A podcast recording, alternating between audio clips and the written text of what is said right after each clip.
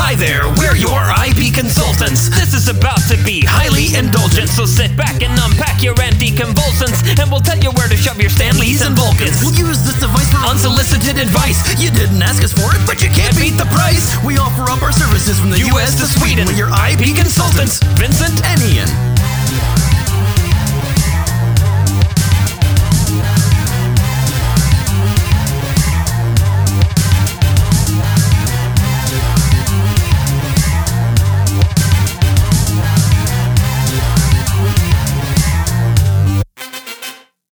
Everybody, and welcome to IP Consultants, where we help you find your fighting spirit. My name is Ian, And my name is Vincent. and today we are talking about Street Fighter. This one was suggested by listener Matt Storm, aka Stormageddon, who he himself has several podcasts of his own. I think he's in the range of maybe 17 or 18,000 podcasts that he does Quite a few. but he does a lot of gaming stuff and he's a good friend of ours. So uh, we decided to do this one this week. The Street Fighter franchise, actually, the game itself had its 30th anniversary this year. The first game or the second game? The first game. Hmm. So basically, they put out a series collection because the first game hit its 30th anniversary this year, and the collection has 12 different games in it, and yet somehow it doesn't get to four. Hmm.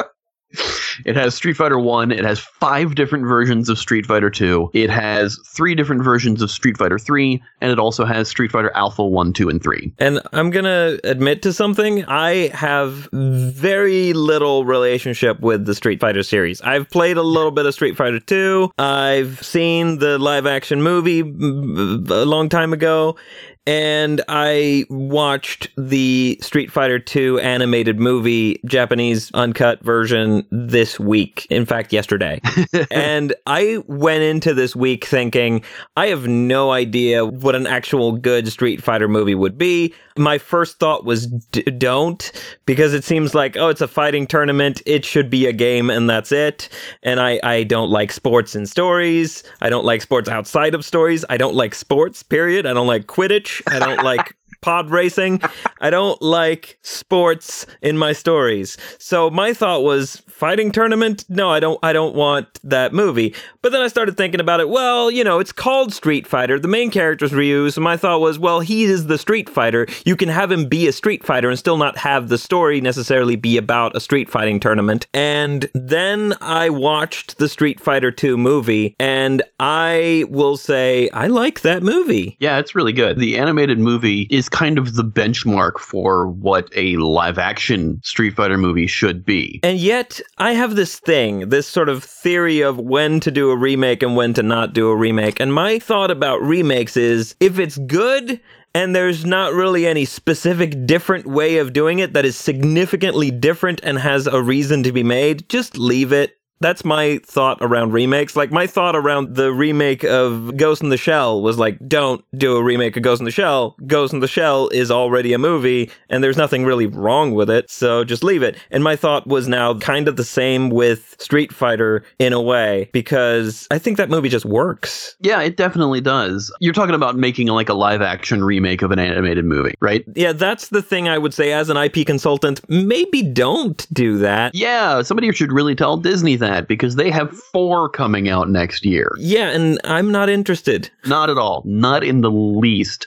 Dumbo looks awful. But that's not what we're talking about here. We're talking about Street Fighter. But I kind of agree with you in a way. But there are. Here's the thing I love adaptations of comic books and video games. Obviously, that's kind of one of the reasons why I do this show. But I always consider live action adaptations more than I do animated adaptations because with an animated adaptation, you can be closer to the fantastical source material because it's easier to animate people throwing fireballs than it is to actually have good fighters in live action. But that said, the first Street Fighter live action movie with Jean Claude Van Damme had one kind of major failing for it. A lot of people think it's very corny. It's that movie is purposefully camp. It's supposed to be kind of goofy because the guy who was writing it realized I'm writing a video game movie. Let's make this as goofy as we can, and they purposely made it camp. Zangief's lines are kind of proof of that. But it's called Street Fighter, and there's not a single street fight in that movie. Right, and the main character is not a Street Fighter. No, the main character is is Guile. Yeah, and he is notably not a Street Fighter. No, no, he's He is one of the characters who are not Street Fighters, and he's the main character. well, he's in the Street Fighter game, so he technically is a Street Fighter, but that's not like his occupation. Well, yeah, but the titular Street Fighter is Ryu, and Ken is a Street Fighter, and there are characters in Street Fighter who are specifically Street Fighters. Guile is a military person. Yeah, but he has his connection to the storyline of the game, which is to overthrow Bison from the Shadowloo terrorist organization. That said, that is a fighting tournament in the game. Ryu is one of the only characters who is in every single game. In the first game, you could only play as Ryu. Right. In the first Street Fighter game, you were Ryu and that was it. If player 2 joined, they were Ken and that was it. Right. Also, for some reason, Ryu had red hair. Whatever. Um,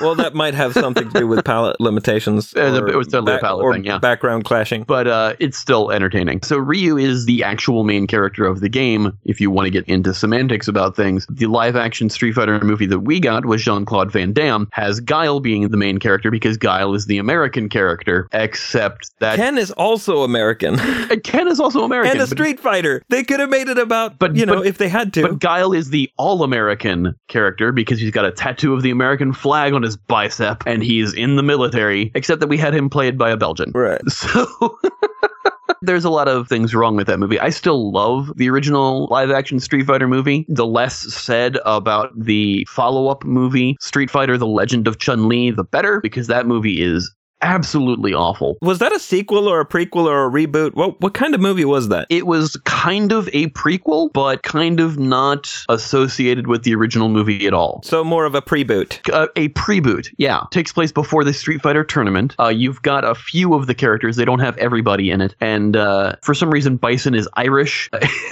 it's it's a mess. Taboo from Black Eyed Peas plays Vega. It's an interesting movie in that it is a barrel of suck. By the way, before we get too deep into all this, I have to say I'm probably going to get names really wrong during this conversation because I watched the Japanese version, and as some people may know, there was a bit of a mishap in the translation of the game where three characters got their names swapped around. That's it's not a mishap though. They did that purposely. You're talking about how Bison is named Vega, Balrog is named M Bison, and Vega is is named uh Balrog. Balrog, yes. so the boxer in Japan is named M Bison because the boxer is an analog for Mike Tyson. Yes. And they changed it in America because they thought, eh, that's really too close. We're going to get sued. So So instead of making up new names, they swapped the names around with three characters. Yes. It's a very strange solution to it. Instead of just going, okay, Vega is Vega, Balrog is Balrog, and M. Bison, let's call him something else. Yeah. Let's make up a new name. No, instead they swapped them around. They just, they rotated them.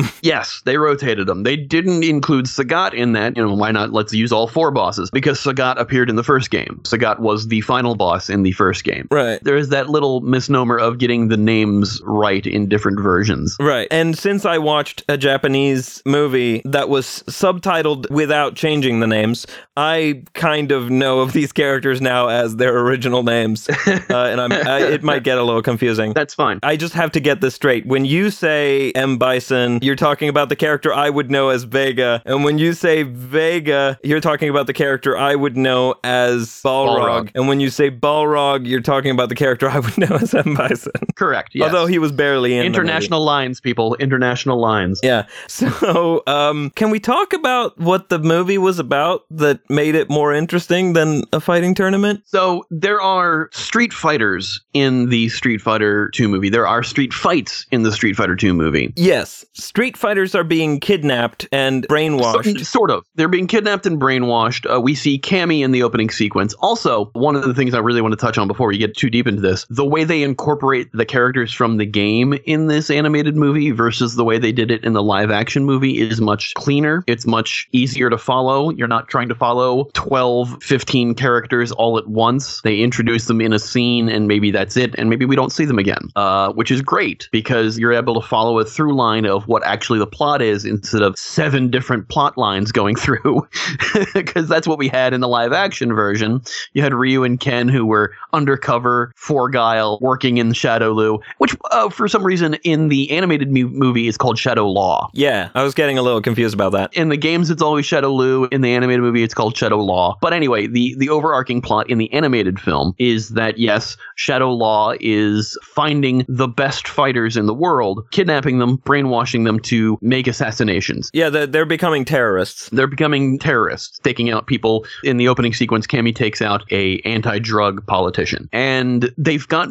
footage of Ryu fighting Sagat from the end of the first tournament, and his fighting level is very high. It's over three thousand. I really wanted to put an over nine thousand joke in there, but eh, whatever. It's under 9,000. It's under 9,000, but over 3,000. But they're they're searching for Ryu because he's a very skilled fighter, the most skilled fighter they've ever seen. So they're sending out these robots who have like half Terminator faces, which all the robots kind of look like skinny versions of Sagat. Eh, They call them cyborgs. I don't know that there's any specific reason why they're cyborgs and not androids. Yeah, they're they're basically androids. They're called something slightly different in the dubbed version. So they're sent out to find fighters. They find Ken, who trained with Ryu, and they kidnap Ken. And basically, Ryu is just wandering because after the first tournament, he kind of disappeared. So that's why Shadow Law is looking for him. Captain Guile of the Air Force and Chun Li from Interpol are teaming up to try to bring down Shadow Law and stop them from kidnapping these fighters. And they're going around to different fighting tournaments, different street fights around the area to stop the bots from capturing their data and possibly kidnapping those fighters because they're looking for good fighters. And that's how we see a lot of the different characters from the game because they're incorporated in different street fights around the world. Right. So you've got the overarching Shadow Law terrorist plot, but you also have it intermixed with different street fights around the world that they're going to and observing to find the fighters. And it's a much better, much cleaner plot than the movie had. Right.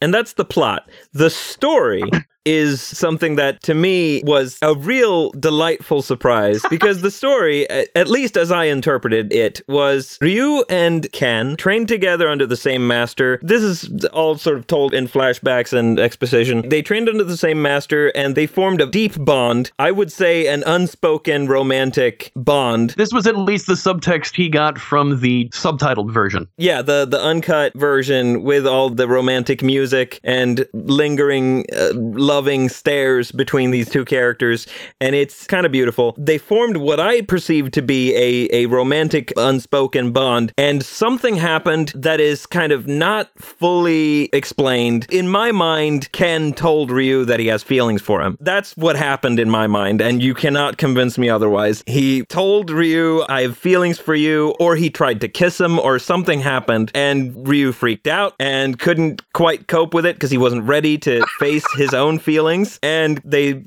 slid apart. Ken went back to America, to Seattle, and he has been trying to move on. He's found someone new and he's getting engaged. He's trying to sort of forget Ryu because Ryu has taken long enough and not said anything, not tried to contact him. So clearly, the stuff that he thought they had, the ship has sailed, and so he's moving on. And meanwhile, Ryu is also having these flashbacks that seem to suggest that his feeling is Ken is the one that got away and he kind of regrets not responding to his advances or whatever happened. And now Ryu is just sort of wishing he had done things differently and kind of met Ken at his level. And now they're far apart and Ken is moving on and they need closure of some sort. At the end of the movie, they kind of get a sort of closure because Ryu sees that Ken is with someone new. He's moved on and now it's time for Ryu to just sort of keep walking. And it ends with him walking barefoot on the road to nowhere while Ken drives off in the other direction with his new fiance. And it's this sort of tragic love story that to me drives the movie. That's an interesting interpretation. It's also a correct interpretation. I don't agree with that because everything that you're speaking on is subtext, not text, and it's also sub sub subtext if it's even subtext. But that said, you did see the Japanese version with subtitles, and I saw the uncut US version dubbed. With a different soundtrack. That's with, which is the only version I could could get out my hands on. It has the Japanese soundtrack. It just also had 90s grunge bands on top of it.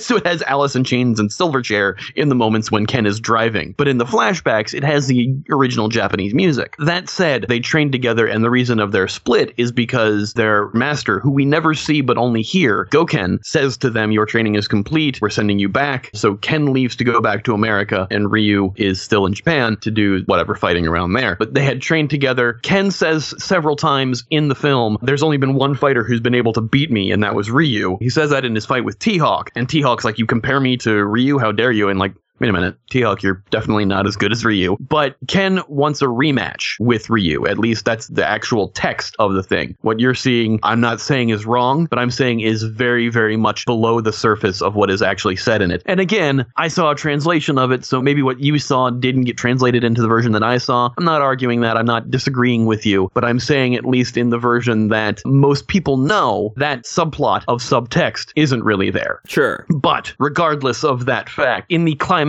of the film, Ken has been captured, Ken has been brainwashed, and Ryu has to fight Ken in order to get him not being brainwashed and to get to the boss of Shadaloo, for me, which was Bison, for you, which is Vega, and kind of defeat Shadowlaw and stop them from their world domination and brainwashing. And the cool thing about the Street Fighter 2 animated movie Except for what I just said. except for what you just said.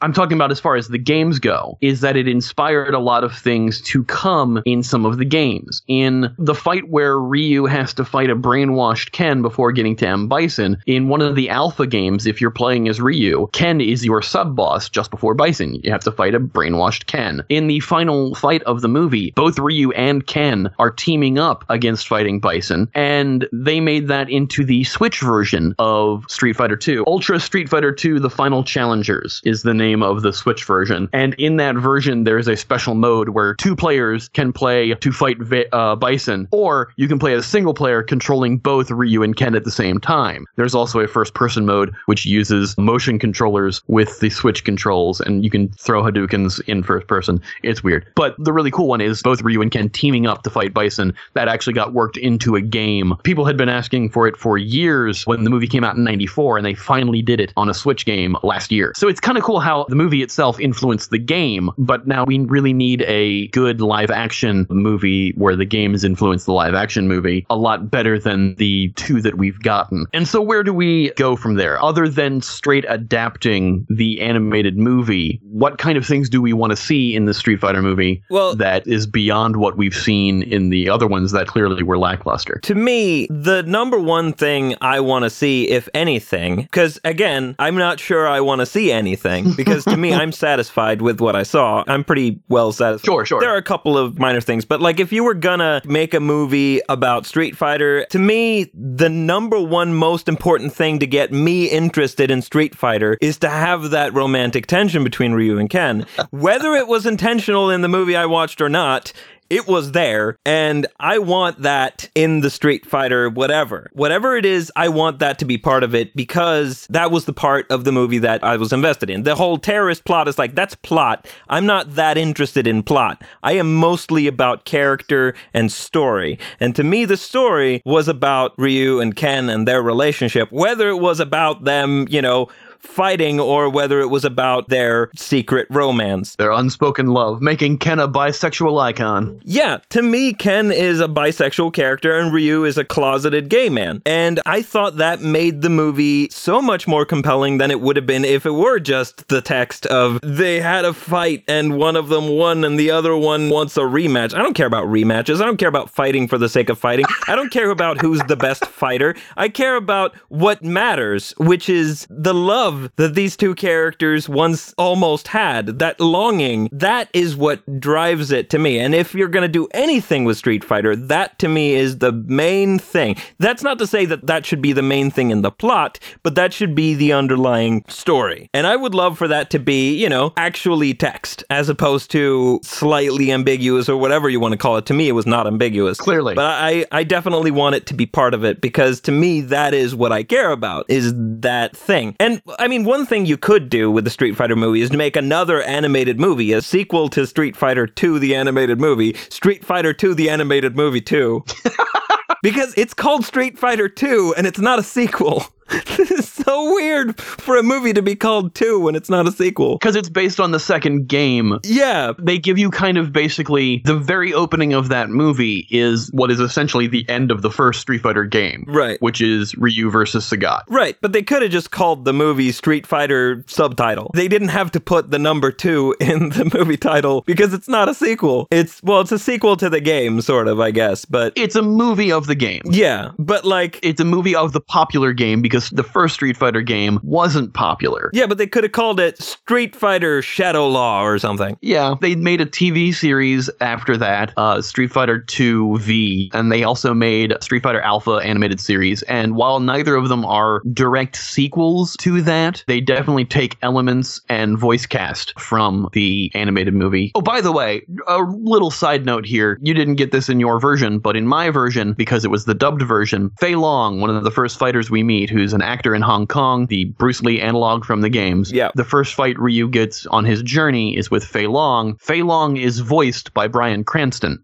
Oh. but he's not billed as Bryan Cranston. He has to use a different name because of reasons. I'm not exactly sure what the reasons are. I'm sure it had something to do with the WGA. That's usually the case. Something like that. Yeah, it's usually what it is. Because he was probably a member and the dub production was not affiliated with. Was not union. yeah, that happens a lot. So it is Bryan Cranston's voice, and you can really tell in one or two lines that he shouts. You're like, oh, that's definitely Bryan Cranston. He popped up in Sabrina the Teenage Witch as well, which I uh, just binge watched.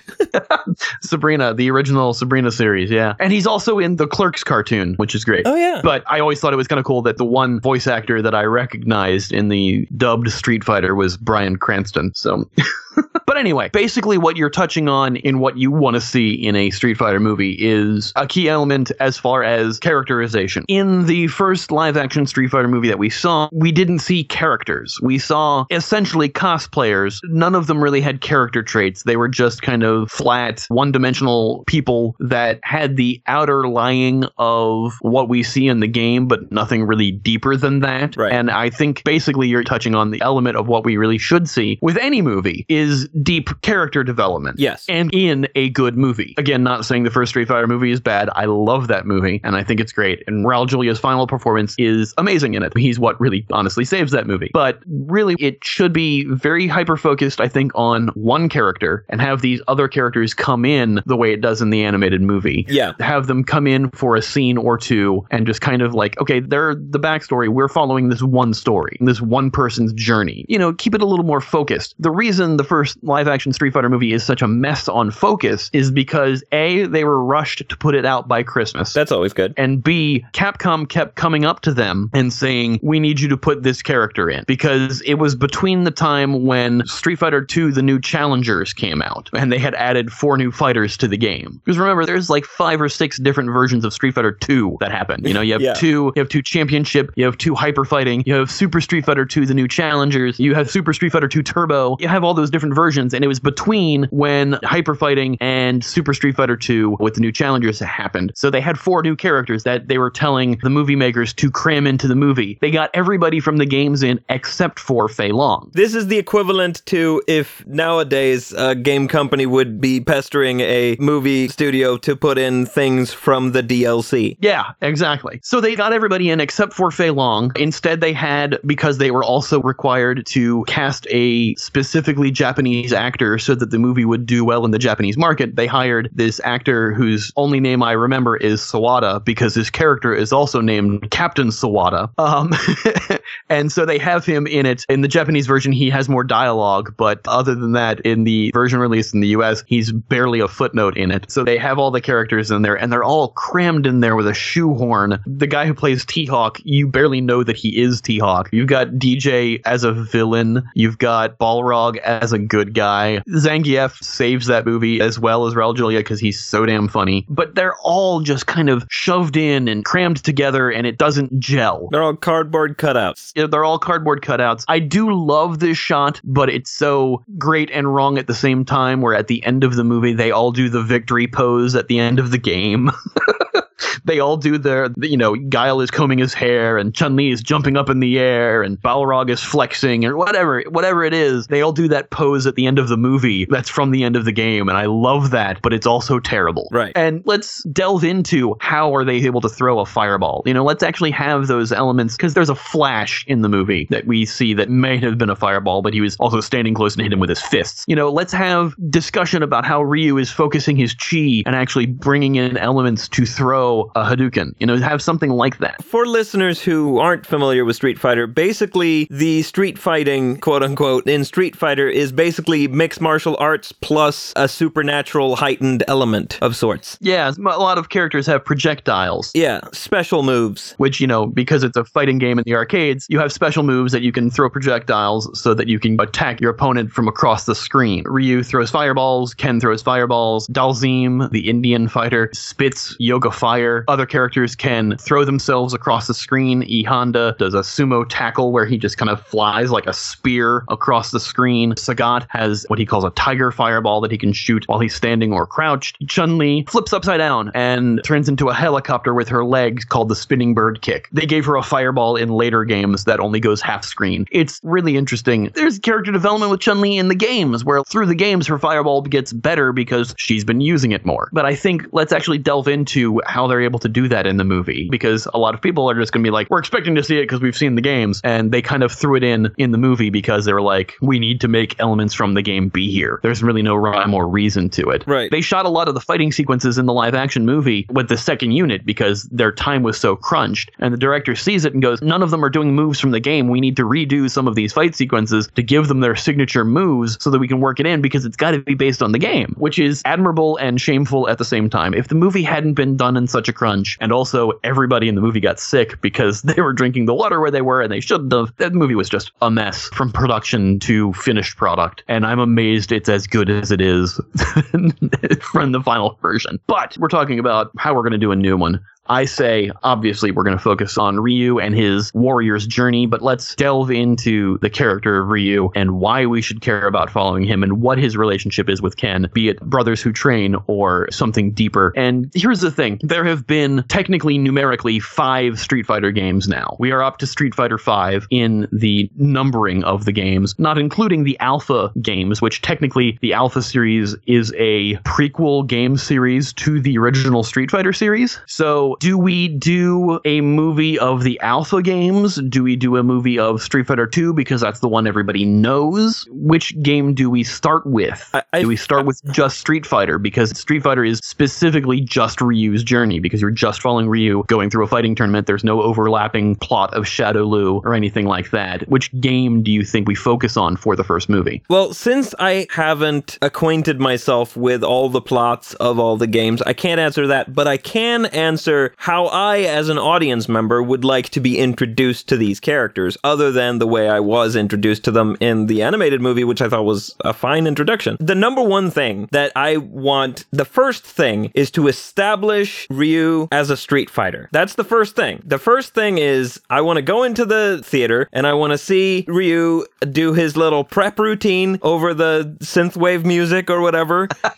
he does a prep routine and then he goes into a street fight, an actual street fight on the streets. He's gonna fight somebody, some other character, I don't know. And this fight is going to establish that Ryu is a street fighter. And then after that, I want to see this street fighter thrown into a situation he is not prepared for, i.e., a situation that is not about street fighting tournaments, but about an adventure that this street fighter goes on, whatever it may be, whether it is Shadow Law or Shadow Lu or whatever happens in the alpha games or whatever. Alternatively, another way of doing it is to start it off with training and have it be Ryu and Ken training under the same master, and then whatever happened happens, and Ryu goes and becomes a Street Fighter. So, like, those are the two ways that you go into it for me, because the first thing I, as an audience member, imagining myself as someone who doesn't know anything about Street Fighter, as opposed to someone who just watched the Street Fighter animated movie, the first question an audience member has is what's a Street Fighter? Who is the Street Fighter? Why is this movie called Street Fighter? I want those questions answered pretty quickly because Sure. I don't want to sit through this movie going, why is it called Street Fighter? All this stuff is happening, but it's not on the streets. There's fighting. You know, I want a fight on the streets pretty early on. But after that, I don't want the movie to be about a fighting tournament. A fighting tournament can be part of what leads to the adventure, but I don't want I don't want to sit around wondering who's going to win in a fight between two fighters because one of them's going to be the winner of the fight and that's the thing that is at stake. Those are not stakes to me. It is not who's the best fighter.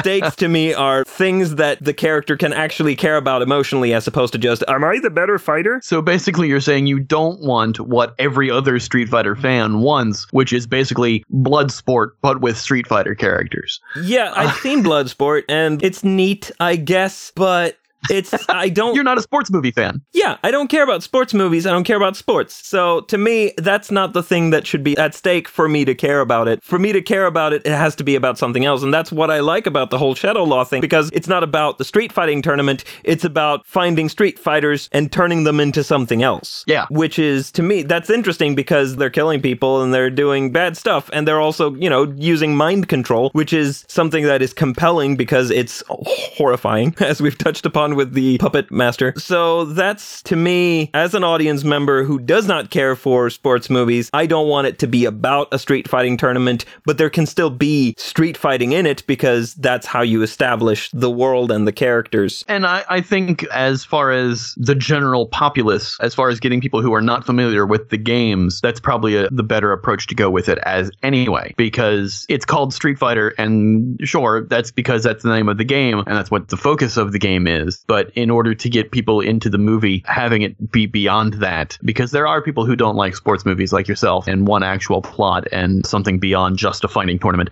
Every other video game turned into a movie that the video game is about a fighting tournament, the movie is about a fighting tournament. They've made movies of Mortal Kombat, and the fighting tournament is to save the world because you're fighting in Netherrealm. They've made two live action movies of Tekken, and it's based around the fighting tournament. There's the Dead or Alive live action movie, which is based around a fighting tournament, which ironically kind of borrows the plot from the animated Street Fighter movie because he's made this fighting tournament. The main guy, played by Eric Roberts, has made this fighting tournament to kind of see the best fighters and then capture their fighting abilities and put them in a pair of sunglasses so that he can be a good fighter. That movie's ridiculous.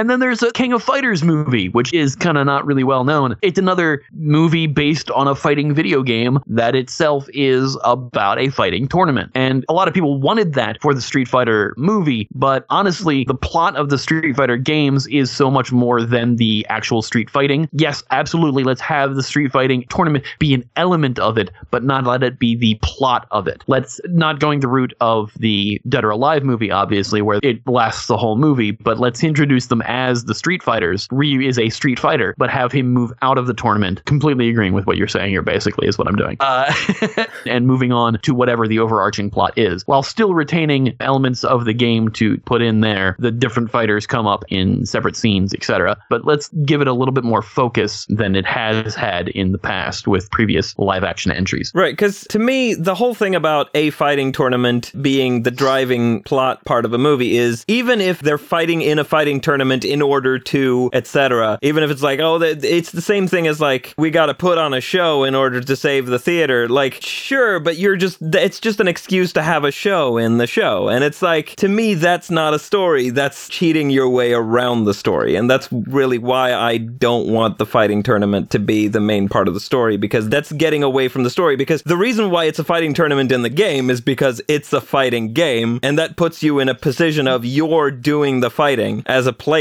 Sure.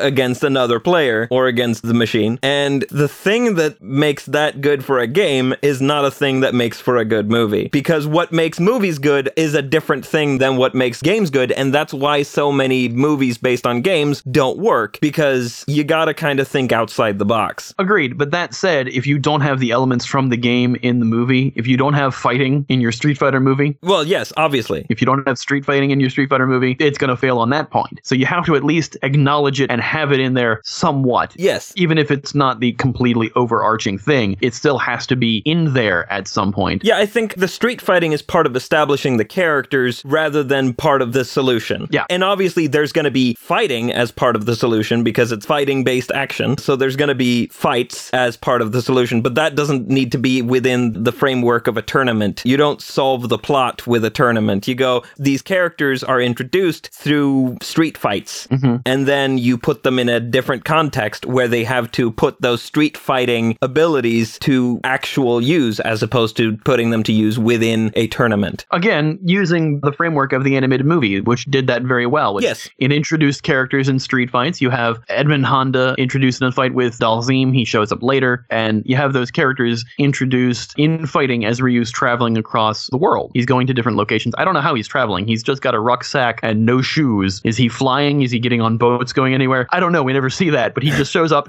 in true. all these different places.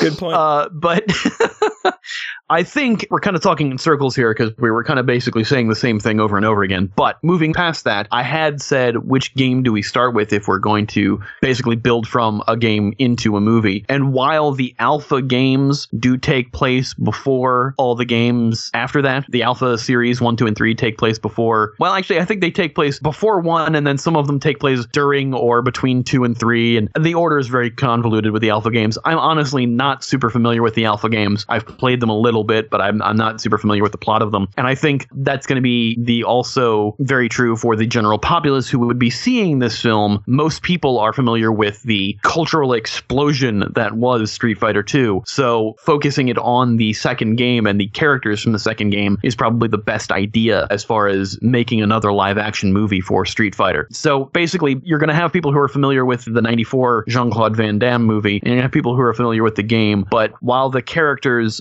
may be the same as those, having it more hyper focused on one character and everybody else is a supporting character or another character that they meet to kind of push the plot along rather than have it overstuffed because here's like another character from the game, which was the failing of the second Mortal Kombat movie. It had so many characters, they're just like, here's another character for five minutes, and it doesn't really push the plot forward. They just put them in because they're in the game. Right. Uh, making sure that it is it is something that pushes the plot forward, not just having it because, oh, recognition to kind of serve the plot and serve Ryu's journey as a hero and serve the overarching plot, whatever it may be, be Shadow Law. Although if you're going to do two, it's going to be Shadow Law, and serving that to an ultimate purpose of making a actually decent video game movie, something that people who are familiar with the game will enjoy and people who are not familiar with the game will enjoy. That's kind of been the feeling with a lot of video game movies is that it's being seen as too niche of an audience, only appealing to video game fans. And when video game fans see it, they see it as it's not quite living up to what I expect from the game. And as when general audiences see it, they go, oh, this is goofy because it's based on a video game. The only one that has slightly worked and also leaned into the skid as far as embracing the goofy elements of it has been Rampage, of all things. Rampage is the video game movie adaptation that has the highest score on Rotten Tomatoes. Not that that aggregate should be used as a pinpoint model for things, especially since the highest score is still a 51%.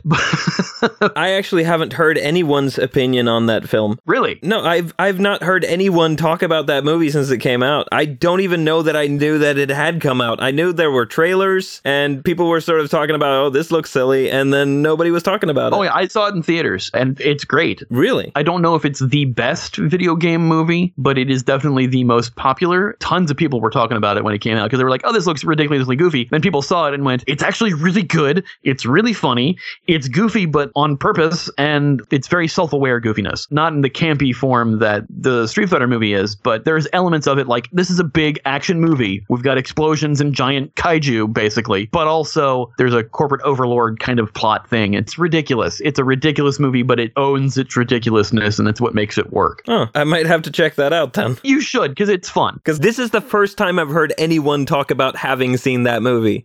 I, of course, own it because I have that sickness where if it's based on a video game, I, I have to own it. But it's definitely a good movie, and I think video game adaptations going forward should kind of use a little bit of the template of what made Rampage good. Not so much the self awareness of the goofiness of it, but kind of realizing that there are two different audiences that you have to appeal for, and you have to make both elements of those audiences, your target demographic, make both versions of those good. Make the part that you're appealing to the fans of the game, make that actually good, but also making the overarching thing for the general populace who are coming in to see this, who are not familiar with the source material, making that actually good too. Right. And that's where a lot of the video game movies that are made fail because they don't try to make it good for both audiences that are seeing it. They're trying to make it, here's all the references that the game people are going to like, and here's a plot. But because we've spent so much time trying to do both, both suffer and both aren't as good. So, you know, trying to give the focus to making both parts good so that everybody wants to see it rather than just the fans. Yeah, and I think that's why you start with justifying the character, justifying the title, justifying the story, and finding the depth in it. Absolutely. And as much as possible, finding the depth in what is already there to be found, such as, for example, the relationship between Ryu and Ken and their sort of unspoken romance. I think that's a linchpin of it, if that's the right use of that word, because that's something that is already there that can be explored. And it's something I love how you're not giving up on that one. I am not giving up on that one because to me, that is the most interesting thing about Street Fighter at this point. And obviously, you have to have street fighting, and that's how you build things up. And then you have to have a story that we can get and a plot that we can get invested in. And if you're to make Street Fighter Shadow Law, let's call it that, for example,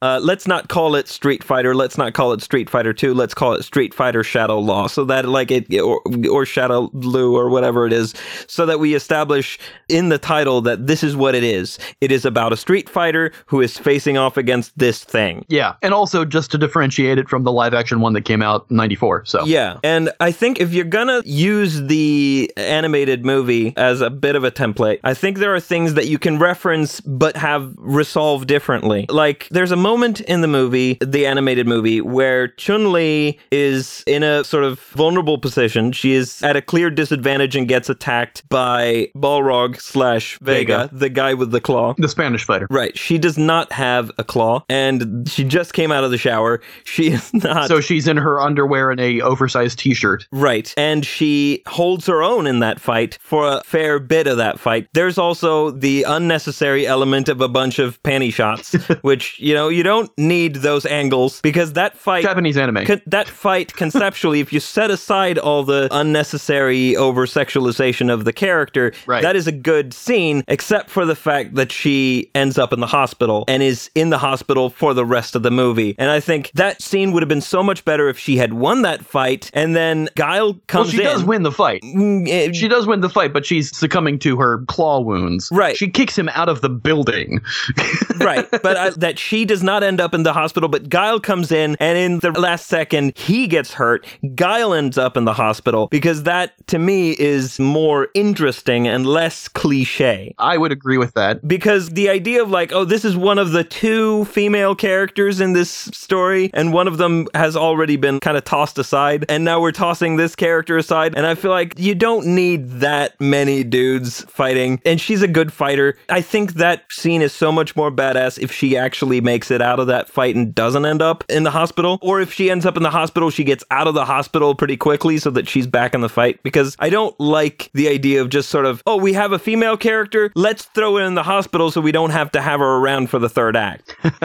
I feel like that's a bit, you know, wasteful and misogynist. I, I would agree with that. And I don't feel like we need that in a quote unquote remake of Street Fighter. Here's something that spawned in my brain while you were talking about that. We have a focus on Ryu and Ken in this movie, but we also, there is a subplot of Chun Li and Guile. Yes. Because they are trying to capture Bison because Shadow Law is a terrorist organization and Chun Li works for Interpol and Guile is a captain in the Air Force, but also an investigator apparently. But they also both in the game and kind of hinted at in the movie have ties to Bison. There's a quick scene of Bison killing Chun Li's father, throwing him off a cliff. There's a flashback to that scene. What would probably be really cool to do for these movies is you start with Ryu's movie, and that is the main movie, and he's meeting these characters in between getting to the end of the movie. But characters like Guile, characters like Chun Li, who have a tie to wanting to take out Bison as well, for a sequel, it's the same movie just from their perspective Hmm. having their journey because the story is still personal for each of them. The story is still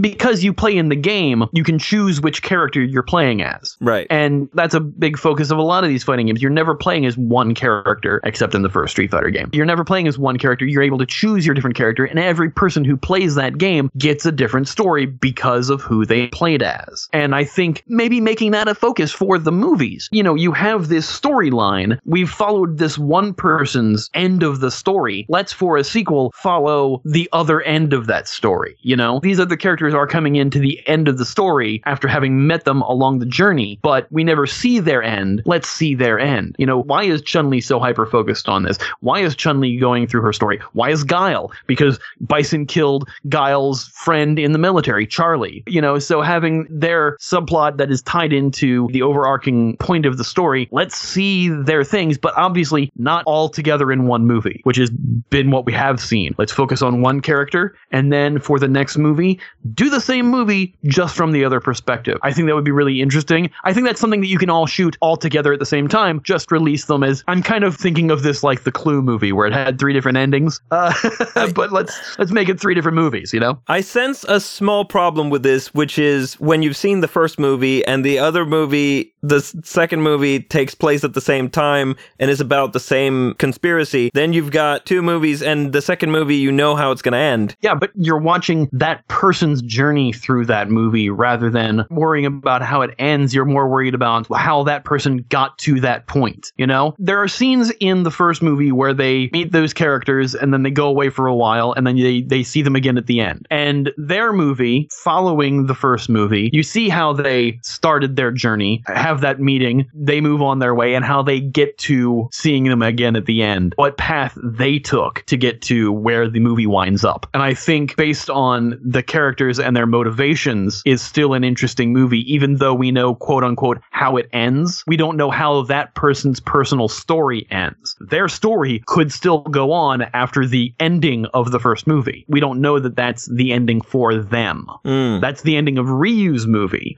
but that's not the ending of Chun Li's movie or Guile's movie. So, whatever they're dealing with, Their journey for them could start halfway through what Ryu has already done. And their path to getting to the end of the movie is a different path because we're only meeting them for one or two scenes in the other movie. We're seeing how they get to those scenes and then where their journey takes them, where their plot moves them to the ending of what had started. But is that the end for them or not? Mm, That is an interesting angle because if their sort of three act structure is such that the third act for them happens after the third act for Ryu, Yeah. then I can see there being an added element of peril because then you don't know how it's going to end because the story goes on. So it's like a midquel to sequel. Yeah, a midquel. I can sort of see that as something that could work. It's a pretty tall order in terms of handing that gig to a screenwriter, but there's theoretically a way in which that could work, possibly. I don't doubt that this was spawned in my head from the trailer from Happy Death Day 2U, which is a sequel to Happy Death Day. Uh, Happy Death Day came out like a year or two ago, and the sequel takes place pretty much at the same time as the first movie, using the same characters. It takes place directly after it, but that's a Groundhog Day movie, basically, just a Groundhog Day horror movie. So they're using elements of the first movie into the second movie, as far as not even just flashbacks, but like going through the same shit over again. So that may have spawned the idea in my brain. Oh, it just hit me. The Godfather Part 2 is a movie that takes place both before and after the previous film. It is simultaneously a prequel and a sequel. And I think maybe that's the approach to take is you focus on the stuff that happened before we saw them and the stuff that happens after we see them. Yeah. Rather than the stuff that happens at the same time. I think the stuff that happens at the same time can be part of it, but not Yeah. not the focus of the film because Yeah, absolutely. because that's stuff we've already seen. So if you do the second movie about Guile and Chun Li, and then also there's the additional thing of how do you justify the title for the Guile and Chun Li movie as Street Fighter colon something? If Well, instead of calling it Street Fighter colon Shadow Lu, you can call it Street Fighter Shadow Lu Ryu's Journey, Street Fighter Shadow Chun Li's journey. You know, something like that. Well, I mean, if we're going by the idea that the titular Street Fighter in the first movie is Ryu, then you could have it so that in the second movie, we get to see how Chun Li got into Interpol via street fighting. Sure. Because then we have an excuse for why that movie is also called Street Fighter colon something. Yeah, because she is also a Street Fighter. Yeah, and I think if Shadowlaw or Shadowloo is defeated in the first movie, you don't necessarily have to have that be the main antagonistic force in the second movie. I think there's a possibility of having the bigger issue for Chun Li and Guile be something else that they're dealing with externally to that, so that their story is intersected with the Shadowlaw Shadowloo plot, but it's not necessarily entirely about that. Yeah, and it could be yes, the Shadowloo elements of it are kind of a driving force, but the real plot for them is a revenge story. Right. Because Chun Li is seeking revenge for her father. She just happens to be doing it under the auspices of Interpol trying to capture this terrorist, but she really wants to capture the terrorist because she killed her father. You know, Guile really wants to capture them because, you know, he killed his best friend Charlie in the military. So, yes, there are the plots. Ryu's not caring about anything like that. He's wrapped up in the Shadow Law thing and just ends up being the hero of that story. Right. So there's definitely angles you can take to it to make it be about that, but not about that, because it is, again, a more personal story. You're focused on that one character and their motivations as to why and how they get to the same places. Right. But I think that's a good starting ground as far as something to do for a Street Fighter movie. And then beyond that Shadowloo storyline and beyond the midquel, where you go with actual sequels, it would be to follow the actual games. Again, the actual games are a fighting tournament, and the fighting tournament is the impetus for the storyline in the movie. You know, Ryu starts in the street fighting tournament. That's how we introduce him as a street fighter. But his story starts in Japan, where he is. Chun Li's story starts in China. Guile's story would start in the Air Force, etc. But in the third movie, technically the second movie, based on the third game, it starts again with the tournament and moves beyond that. I think would at least be a service to, you know, if they do expand beyond the idea of the first film. Okay. But obviously, we're only talking about one movie at a time here. So